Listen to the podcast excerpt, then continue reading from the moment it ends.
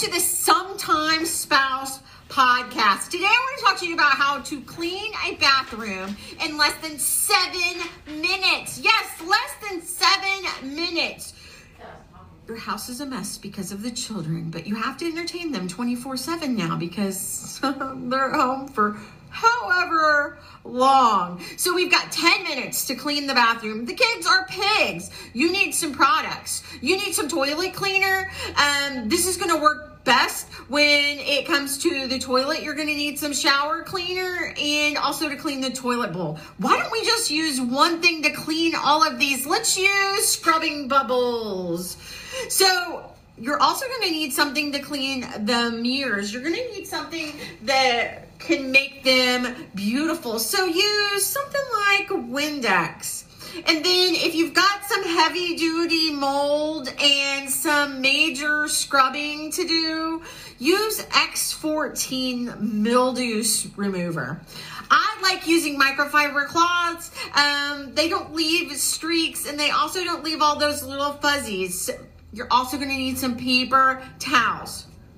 The toilet needs a toilet brush. So those are what you need.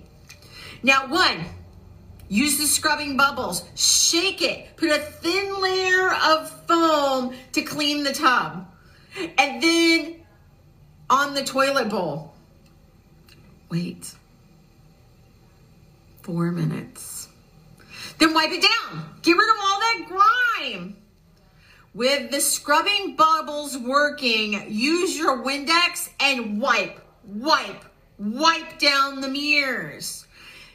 Three, make sure the toilets are wiped down from top to bottom. You don't want to go from bottom to top. I also like going from left to right, top to bottom, left to right, and then I also go back to front wet the microfiber cloth and uh, clean the sink basin and the ledge with the scrubbing bubbles.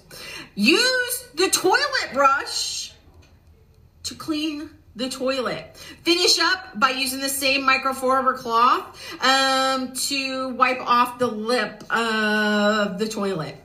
And then if you need to clean the grout um, because of a little bit of mold, spray it with the X14.